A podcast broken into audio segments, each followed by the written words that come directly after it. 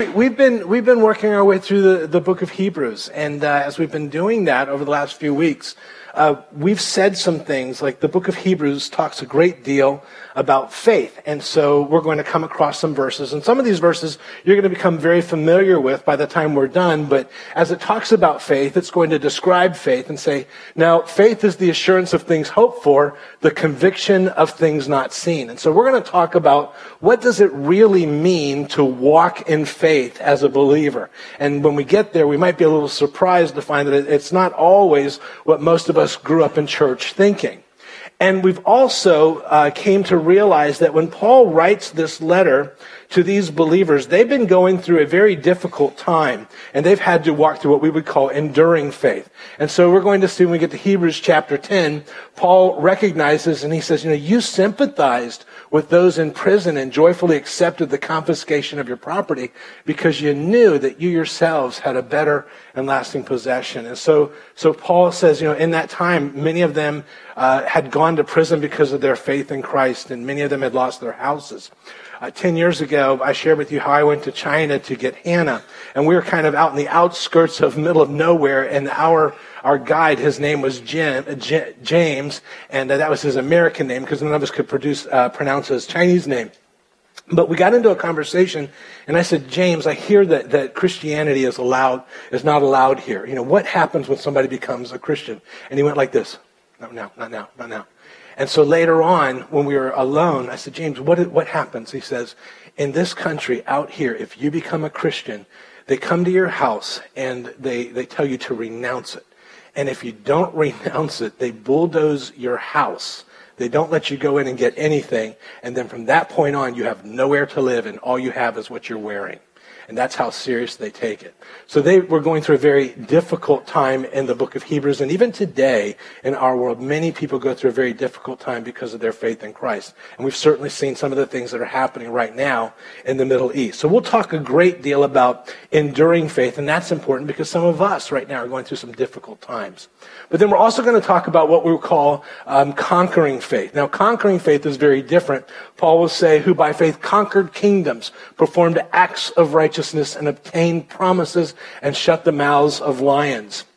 And so God, in that time, even though it was a difficult time, was calling some, many, uh, we would say many, to step up and step out and trust God to do some things that would be a great blessing for the Lord, but also a great blessing for many people. And here today in this congregation, there are a number of us where God is speaking to us and He's calling us to step up and step out and do something for the Lord. We're going to talk about how do you operate in conquering faith. So we'll travel, as we travel through, we'll talk about some of these things. But today, to Today we are going to talk about the single most controversial passage in the book of Hebrews, and many say it's the single most controversial passage in the entire New Testament. So we'll see as we get into, the, into this today. Let me say on, on the front end of this that we only have so much time, and there's so much more that can that can be said that, that would go beyond our time today. So I'm going to stick with the main theme and walk through and uh, see where we wind up. But uh, there's a lot more that we can say. In this book, Paul is writing to a group of believers, and he said some things. For instance, in chapter 2, there in your outline, he told how God went to great lengths to make us his family. And uh, there in chapter 2, verse 11, it says, Both the one who makes men holy and those who are made holy are of the same family. So we become the family of God. And that's the idea. Paul is writing, though, to a, a group of people who come from a particular uh, religious background. Their background is Judaism, and as Hebrews, as Jewish people, they were very used to doing things to make themselves right with God, and then doing things to keep themselves right with God. And so Paul has been talking to them because although they've heard the gospel and although they've heard that it's based upon what Jesus has done, not what you do, because of their background, they're now drifting back thinking maybe there's some things that we need to do to keep ourselves right with God, uh, to maintain this. And what happens if we don't maintain it? Can we lose this? So through this whole this whole book, we're, going to see a theme as we travel through. And I placed that there in your outline as Paul talks to this group of people who are now drifting back, trusting and, and uh, going back to what they, they used to do and what they used to trust in. Paul says in, in, in following Jesus, we have there in your outline a better hope than what they had before. There's a better covenant. You don't add anything to it. It's based upon better promises. We have a better possession.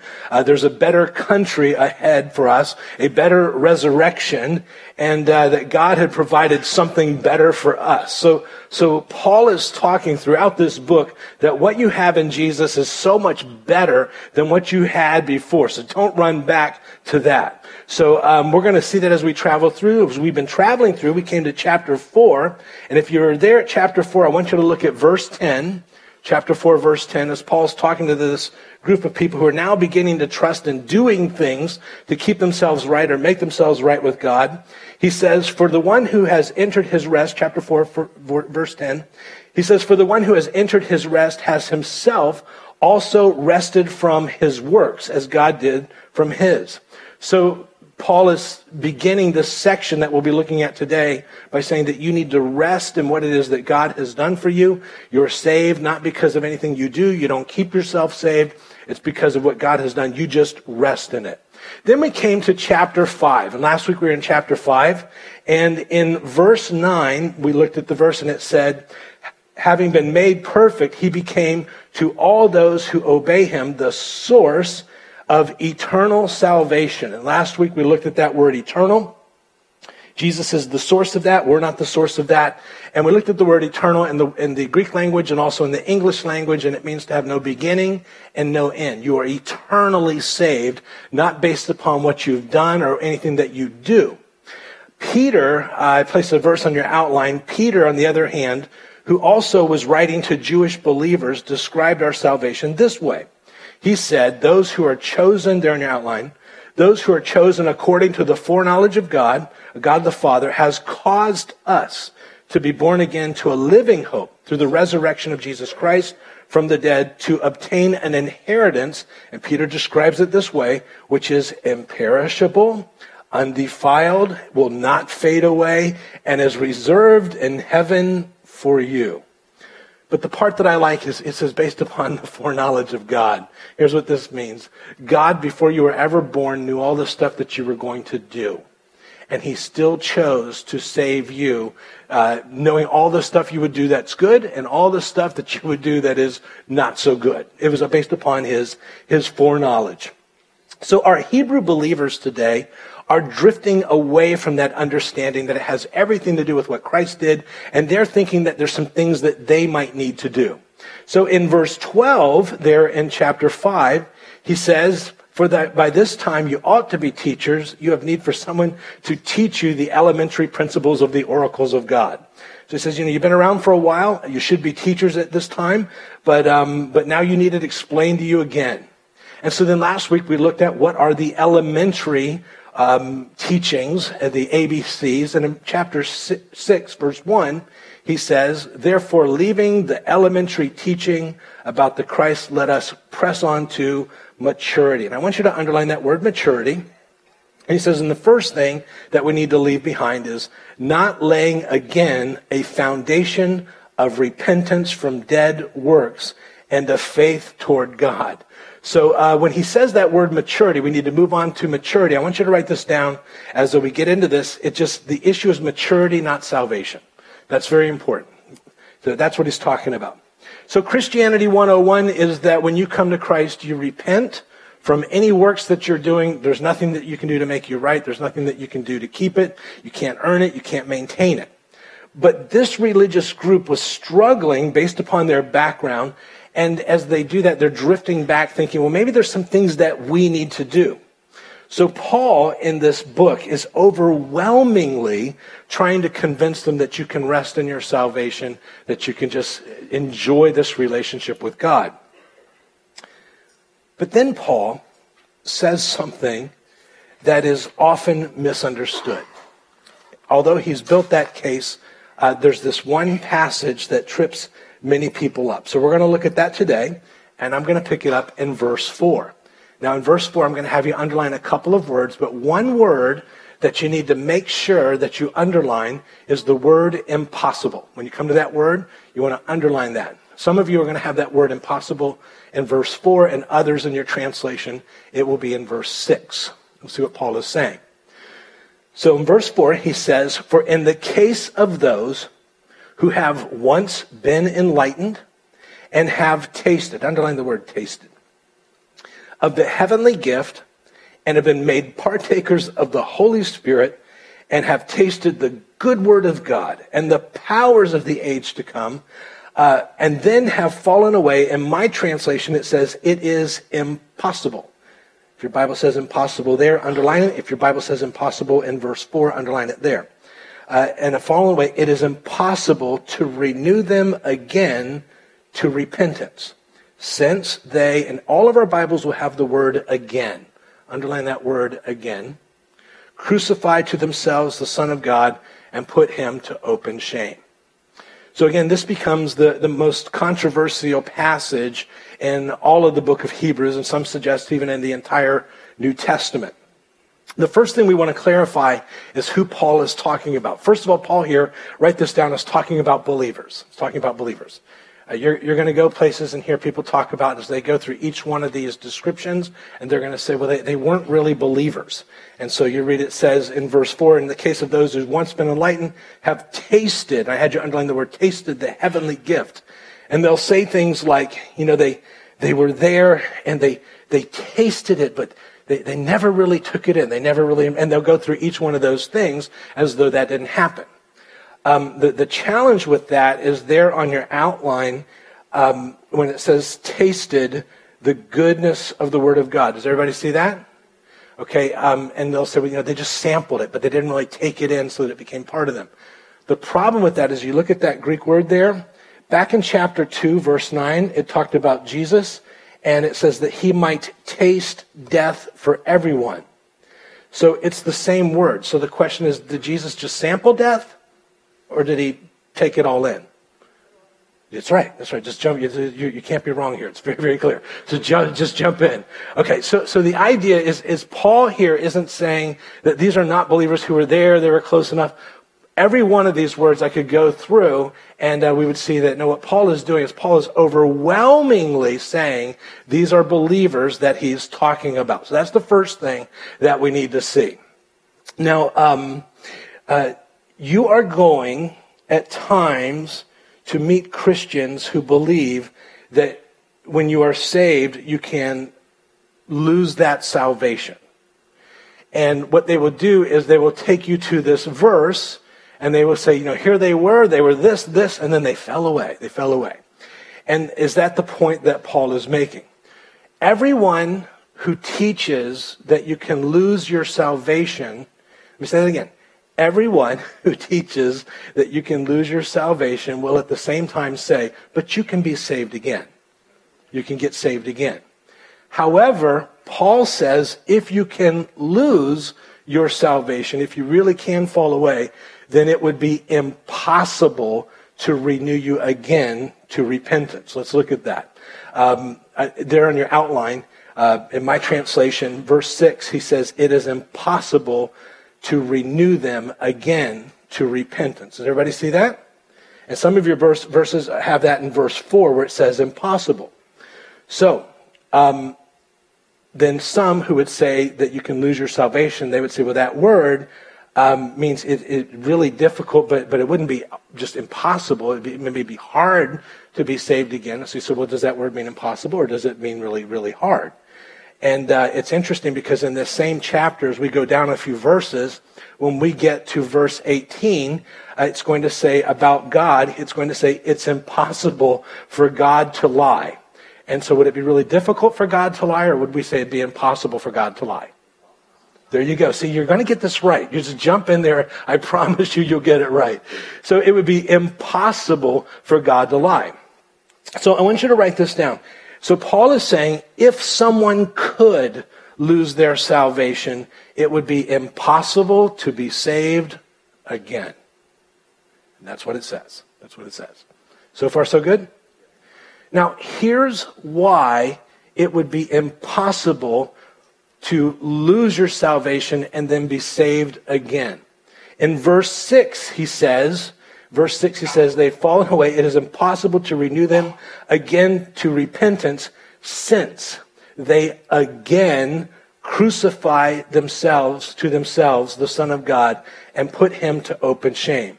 So here's what I want you to write down. The reason it would be impossible for somebody, if they could lose their salvation, to ever be saved again, is that it would require to be saved again, Jesus would have to be crucified again. And you want to write that down. Since they again crucify to themselves the Son of God. So Paul is not saying here that you can lose your salvation. What Paul is saying, as he takes the whole book to tell his followers, his uh, readers, that they need to rest in their salvation. He is saying, guys, you can't lose it. But if you could, you have to understand you could never be saved again. Because the only way you could be saved again is that Jesus would have to come back and die on the cross again. And he's not going to do that. That's the point that he's making. So far, so good? Okay, you're not standing up running out of the room, so so far, so good. So, so you, you can't lose it is the idea. And again, he says, if you could, you have to understand, you could never be saved again. It, it would be an eternal thing. Those who teach that you can lose it always believe that you can be saved again, and they point to this verse to say that you can lose it. Paul says it's not, not, that's not what I'm saying. I'm saying that as a believer, you can't, but if you could, you could never be saved again. That's the point. Then Paul says, and he built, takes the rest of the chapter to talk about this, he says, let's look at it like this. And in verse 7, he starts, and he says, For the ground that drinks the rain, which often falls on it and brings forth vegetation useful to those whose forsake it is tilled, receives the blessing from God. But if it yields thorns and thistles, it is worthless and close to being cursed, and it ends up being burned. Just uh, it's close to being cursed, and it ends up being burned. Now, there's a couple of ways of looking at this. Some people would say it's not the ground that's burned; it's the stuff that's on top. You know, the stuff. He says, you know, it's close to being cursed, but it's not. Uh, that's one possible way. But very simply, what he's saying here, and we'll unpack it, is that it's the the evidence is what comes up. Write that down. The evidence is what comes up. Paul has been speaking to this group of Hebrew believers and here he says, you know, when, when you look at what's coming up out of the ground, as I look into your lives, here, here's what I've seen come out of the ground. Uh, the evidence that you're saved is that when people were going through a very difficult time and they were going to prison, you were there for them. And uh, as they were coming in and asking you to deny Christ, and you wouldn't do that, and they took your house, you didn't renounce your faith, and they took that, they, they took your house. He says that's the fruit that's coming out of your life. So you don't need to be worrying about losing your salvation because there's fruit there. You, you should be able to look at what's going on in your life and know that, that you're saved. Jesus would say it like this there in your outline. He says, so then you will know them by their fruits. You know, so you, you just look and see what's coming up. And uh, Paul would say, what's coming up in your lives looks like you're believers. Verse 9 and 10, he goes on and he says, but beloved, we're convinced of better things concerning you and the things that, and I want you to underline, accompany salvation. Accompany salvation. Though we are speaking in this way, for God is not unjust as to forget your work and the love which you have shown for his name in having ministered and in still ministering to the saints. So these people, although they're, they're questioning their salvation, they're still there for, for believers who are going through a difficult time. So he says, You're wondering if you can lose your salvation, but, but look at your lives. You, have been there for people. You've not renounced Christ in some very difficult times. You, have stood there. And God says, I'm still using you. My uh, favorite part there is in verse 9 where he says, The things that accompany salvation. And I hope you've underlined that. And the reason for that is that they were doing certain things, and those things just accompany salvation. You're here today um, because there's something inside of you that desires to learn more about this relationship with God. You have a hunger for the things of God. And those outside this building, up and down Indiantown Road, those around us, many hundreds of thousands of people, they have absolutely no hunger for the things of God the, the, the fact that somebody has a hunger for the things of God is an evidence of salvation. Um, when a baby is born, you know, typically that baby is born and, and, they become hungry very quickly. And they, they have to eat all the time, just be fed, fed, fed. And, and that doesn't take any coaxing. That just because they're alive and they're well, they want to eat. It just happens. You know, but, but a baby that's not uh, alive would never, you can't coax that hunger. You can't make that hunger be there. And, and many of us know people who have absolutely no hunger for the things of God no hunger. That's an evidence that something hasn't happened spiritually. And we know people that, that they come to church, but they come to church because their, their spouse makes them come to church. They come to church because they, you know, it's a place to meet other people, business connections, but they're not really hungry for the things of God. So just being here doesn't, doesn't make you a believer. But the evidence is that there's this desire to grow in this relationship. That's the evidence. And Paul says to these Hebrew believers, he says, look at the evidence in your life. You're hungry for the things of God. You're serving God. You're, you're, you're standing up for God. Know, that's very different than somebody else. And so he, he uses that. So then he goes on. And uh, in verses 11 and 12, I'm going to read it in our Bible, and then I'm going to read it there on our outline. He says, And we desire that each one of you show the same diligence. And I want you to underline the word diligence so as to realize the full assurance, and I've underlined the full assurance of hope until the end, so that you will not be sluggish, but imitators of those who through faith and patience inherit the promises. So again, we've read it in our Bibles. I want to read it there on our outline, just so that we're all reading from the, the, the same, um, the same translation. And here's what he says. Paul says, after all of this, he says, Now we, I want you to know, we desire that each one of you show the same diligence. And I want you to underline that so as to realize the full assurance of hope until the end. Here's what Paul is saying the call there is to be diligent to realize the full assurance of the hope. The call is not to be diligent to keep your salvation. Paul says, I want you to be diligent so that you realize the full assurance that you have here. You want to be diligent at something, be diligent at that. Then he goes on and he says, uh, We desire that each one of you show the same diligence so as to realize the full assurance of the hope until the end. And then you notice it goes on and he says, So that. Does everybody see that? So that. Now here's the result of you realizing this full assurance that you have so that you will not be sluggish. You will not be sluggish. Here's what he's saying full assurance of your salvation is the cure to spiritual sluggishness. Have you ever heard somebody say that if you tell people that they can't lose their salvation, they're just going to go do whatever they want to do? You ever heard that? Paul says that's a lie. Paul says, no, when you have the full assurance of your salvation, the result is you will no longer be sluggish about the things of the Lord when you really understand this. Then he goes on to say, he says, so that you will not be sluggish. He says, so here's what it's going to look like. But imitators of those who through faith and patience inherit the promises. And I've underlined faith and patience inherit the promises. Now, Notice there in verse 12, and we're going to talk about faith and patience in a moment, but he says faith and patience inherit the promises, and that's plural. Does everybody see that? Now, he says that in the plural. He's speaking here of the promise singular of salvation, but then he says promises. How you respond to salvation is how you respond to all of God's promises. So he opens it up. So we're going to talk about that in the future, this uh, faith and um, faith and patience. And so he mentions faith and patience, and it, and it takes two. And then Paul says, and in case you're missing it, let me give you an example that you Hebrew believers would, uh, would fully understand. Now, we might not understand it, so I'll explain it as we travel through. But I'm going to pick it up in verse 13. And in verse 13, he says, Now here's the example that you all have to come back to. And uh, they got it. We, we sometimes miss it. He says, For when God made the promise, and I want you to underline promise to Abraham, since he could swear by no one greater, he swore by himself, saying, I will surely bless you and I will surely multiply you.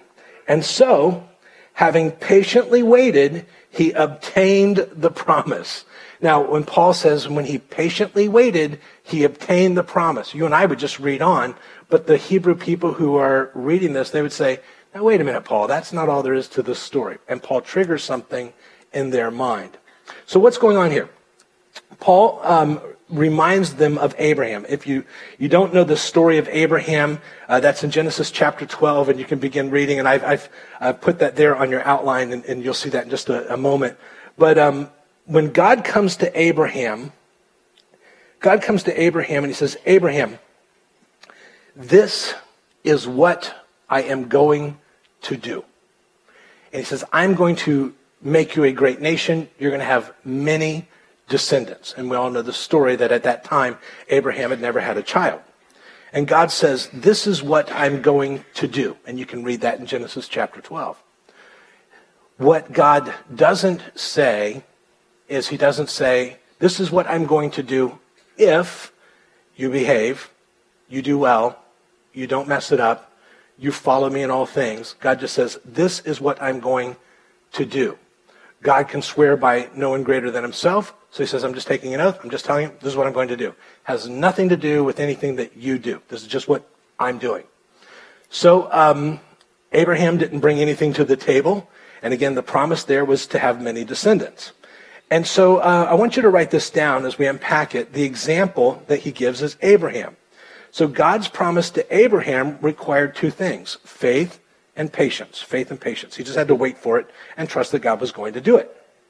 And by the way, this promise that God gave to Abraham would uh, take another 25 years. So just write that down 25 years. He waits 25 years so if you're ever frustrated over the fact that you've been waiting for a promise to take place and you're three, four, five years into it, well, Abraham had to wait 25. And, and there's a good chance that he might have had to wait even longer. But that's a story for another day. So Paul is talking about salvation, but he's using Abraham as the example. And so when you look at the story, you have to ask the question, while Abraham, there in your outline, while, while waiting, Abraham only had one thing to hold on to. One thing and one thing only, and it was God's word. Write that down. The only thing he could hold on to is what God said. There was nothing for him to do. I just, just had to trust what God said. And um, God said, I'm going to do this. And Paul says that's how it is for you and I as it relates to our salvation. Which is why in verse 11, he says, We desire that each one of you show the same diligence so as to realize the full assurance. There's nothing for you to do, just like Abraham. So write this down. Let me say it another way. What did Abraham have to do? And then just write down nothing but believe. But over time, as Abraham was waiting, time was ticking, nothing was happening. Um, Abraham and Sarah, they got to thinking that um, God gave this promise, and uh, but it's not happening. So maybe there's something that we need to do maybe there's somehow that, that we need to do our part. You know, God's got his part, we've got our part. So, so what can we do to make this promise happen? And like our Hebrew believers who are now starting to trust in works, they're asking themselves, what do we need to do to maintain this salvation, to make sure that this promise of salvation actually comes true? So Abraham and Sarah, they begin to think. And one day, Sarah gets an idea. You know, God has his part, he's given the promise but we need to do our part. Got this great idea. Abraham, um, how about you take a second wife? Her name is Hagar. And uh, she, if she gets pregnant, then uh, we're going to have that child, and then that way we can fulfill God's promise. It'd be a great, great thing. So um, Abraham says, okay. He takes Hagar. Uh, the uh, you can read the story; it's, it's, it's fascinating. But he takes Hagar to be his wife, and behold, behold, she gets pregnant. And when she gets pregnant, of course, Abraham and Sarah, they think this is a God thing. You know, we, you know God has his part and we do our part. And uh, so they have a little boy, and his name is Ishmael. And when Ishmael is born, from that point on, everything goes downhill. Downhill. And uh, so I want you to write this down. We would miss it, but the Hebrews that, that are reading this, they would not miss it.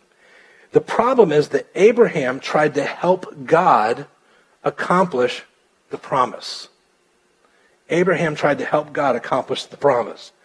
And right now, you and I, thousands of years later, are still feeling the effects of what happened since Abraham tried to help God accomplish God's promise. Make sense? And then I want you to write this down. One of the other things that we see, and we would miss it, but these Hebrews that he's writing to, Hebrew believers, they wouldn't miss it. But God never recognized Abraham's attempt to fulfill God's promise. God never recognizes Abraham's attempt to fulfill God's promise. As a matter of fact, he has one son named Ishmael.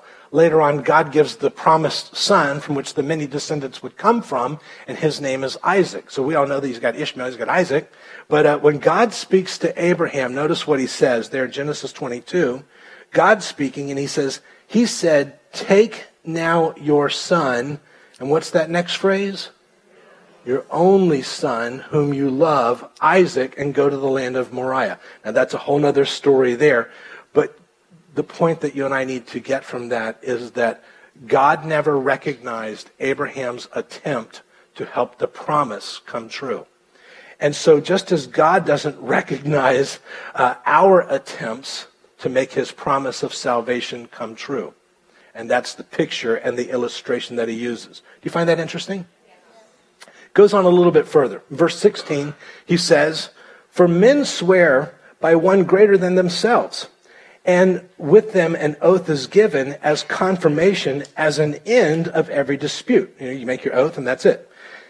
In the same way, desiring, now you're going to want to underline a couple of things, desiring even more to show to the, and I want you to underline the heirs of the promise. There's that promise again. Just like I made a promise to Abraham, I've made a promise to you. Abraham inherited the promise. You're going to inherit the promise. The heirs of promise, the unchangeableness of his purpose, he interposed with an oath. So that by two unchangeable things with which it is impossible for God to lie, we, who have taken refuge would have strong encouragement, strong encouragement to take hold of the hope set before us. Now, what I, what I love about this, God made a promise. God made a promise. Abraham helped with the promise. Abraham helped with the promise, didn't help anything. We're still feeling the effects of it today. So, write this down. Abraham's failure didn't change God's promise. Abraham's failure did not change God's promise. Um, one guy has a wife, decides to take another wife, has a baby through that wife, creates all types of problems. We would call that a bad thing, typically in our society, right? In, our, in my house, it would be called Dan is dead, but you know, how, however it is in, in your house, you know. So the thing is, it, it doesn't work out. Abraham botched it. He did bad. Because he did this, Isaac Ishmael, that whole Ishmael thing, you and I are feeling the effects thousands of years later. If anybody had a good uh, cause to lose their salvation, have God turn around and say, You are not getting this promise, uh, it would be Abraham. And God says, But Abraham's failure did not change God's promise because God's promise to Abraham had nothing to do with Abraham's behavior. Now, as God's, or as Abraham's failure didn't change God's promise, write this down in the same way, our failures don't change God's promise. So Paul says in verse 17, we are heirs of the promise. It's already been given to us. We have the promise of salvation, and it's greater than what he gave to Abraham. So um, in verse 18, he says, and I want you to know it's impossible for God to lie, so you're going to have that. And all of that is to be, and I've had you underline in verse 18, a strong encouragement to take hold of the hope that is set before us. So he says, just like Abraham didn't botch it with his behavior, you don't botch it with your behavior because the promise that God made to Abraham had nothing to do with Abraham's behavior. The salvation that you've received has nothing to do with your behavior. It has to do with the foreknowledge of God who chose you, knowing all the stuff you and I were going to do. And uh, we've done some stuff. So, verse 19, he says, he concludes with this and he says, Now, this hope we have as an anchor, and I've underlined anchor, of the soul, a hope both sure and steadfast, uh, and the one that enters within the veil. Lot there, but uh, you might want to just write this down. The hope of our salvation is our anchor. This hope I put on your outline, salvation, which we have, is an anchor of the soul. Hope both sure and steadfast, which one enters within the veil. Make sense? Now, now here, here's, here's why it's so important that you, you, you trust God for your salvation. A few moments ago, as we were talking, and uh, Paul says that, that the way, you know, you, you have faith and, and you have patience and you inherit the promises. If you can't trust God with your salvation, if you go through life always wondering, am I saved? Am I not saved? Do I have it? Something I have to do? Am I good enough? You know, what, what do I got to do? You, if you can't trust God with that, there's no way you'll ever be able to launch out and trust God with anything greater. Because you can't trust God with something greater if you're always wrestling with, am I saved? And so Paul wants to dispense with that. You rest in that. It has nothing to do with your deeds, past, present, future. In our house, we have 11 kids, and I've told you some stories through the years.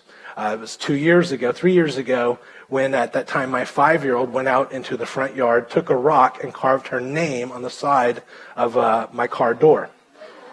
Down to the metal. And she wrote it backwards, by the way, so thinking I wouldn't figure it out.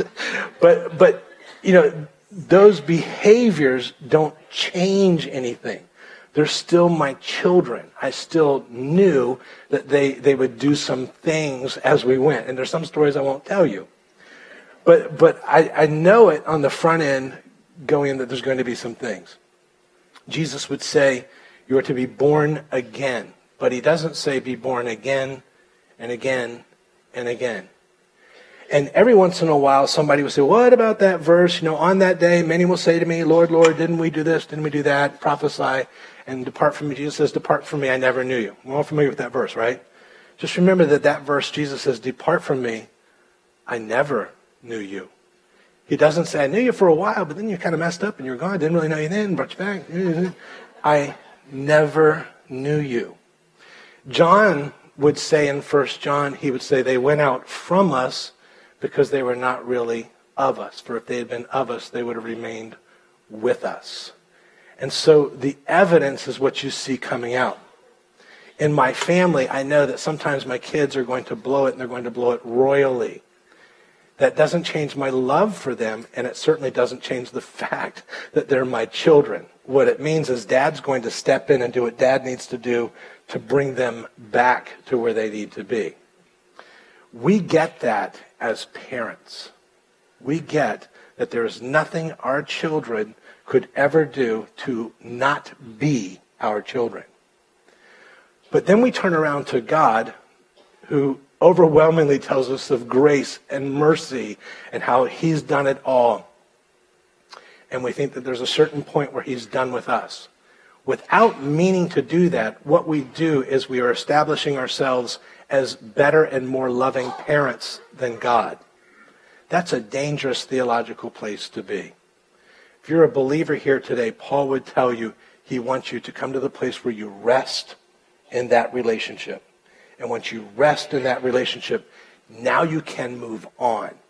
Which is why the very first thing that we talked about in chapter 6 was the repentance from dead works, because it doesn't help you at all. You rest in this relationship and then you move on. I love seeing my kids in our house. And as you know, there's 11 of them at home. Nothing works in our house. Everything is broken. It's been broken for years. We don't even try to fix it anymore. so why bother?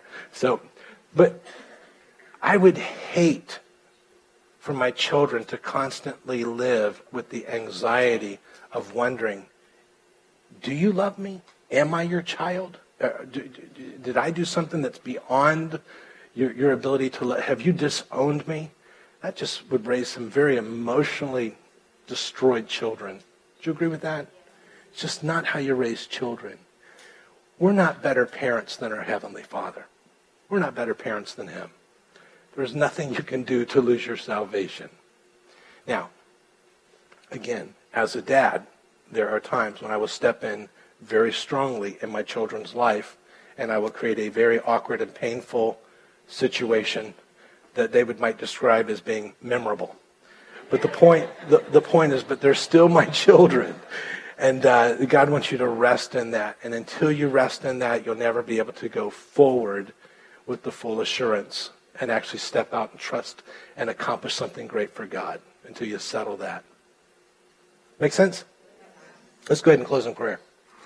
Heavenly Father, thank you for this congregation and, and Lord, just the, your word and, and Lord, how you, you try so many ways and so many times to do everything that you can to tell us how much you love us and how much you care and how much you have given us grace upon grace and you have an everlasting love for us and you've given us an eternal salvation and, and you invite us to step into that relationship. Not because of anything that we do, but because of what you've done. If you're here today and you've never entered into that relationship, you know you can do that today by simply inviting Him to step into your life, accept His forgiveness of anything you've ever done, anything that's a barrier between you and Him, and invite Him to step into your life. And He promises that if He steps in and you really mean that, that He'll step in and He'll never leave. And it's from that point that He begins to grow us and He begins to move in our life and take us according to His path. And if that's you today, just know that you've never met a believer who's ever said, I wish I would have waited just a little bit longer before I came to the Lord. You've only met people who said, Why did I wait? Because as we started, He has a better hope, a better resurrection, a better plan, a better covenant. And that's His desire for you. The very reason He created you in the per- first place is because he wanted to have that relationship with you. That's his desire. That's why he created you. But you do get the choice. You can accept, you can enter in, or you can say it's not for me. If that's you today and you'd like to invite Jesus in, you'd like to begin that relationship, find out what it's like to walk with God after the service, there's going to be some prayer partners standing by. Before you leave here today, I would encourage you to make your way to the front after the service and pray with one of the prayer partners and just say, I, I want that. Solidify that decision and begin that new life. And if you're here today and you've wrestled, am I good enough? Am I doing enough? Am I whatever, whatever, whatever. My hope and God's hope is you come to the place that you rest in that relationship, and anything that you do beyond that is because you love God and He loves you, but not to get His approval because you already have that. Father, I pray that you keep us till we meet again. It's in Jesus' name that we pray, and all God's people said. God bless you guys. We'll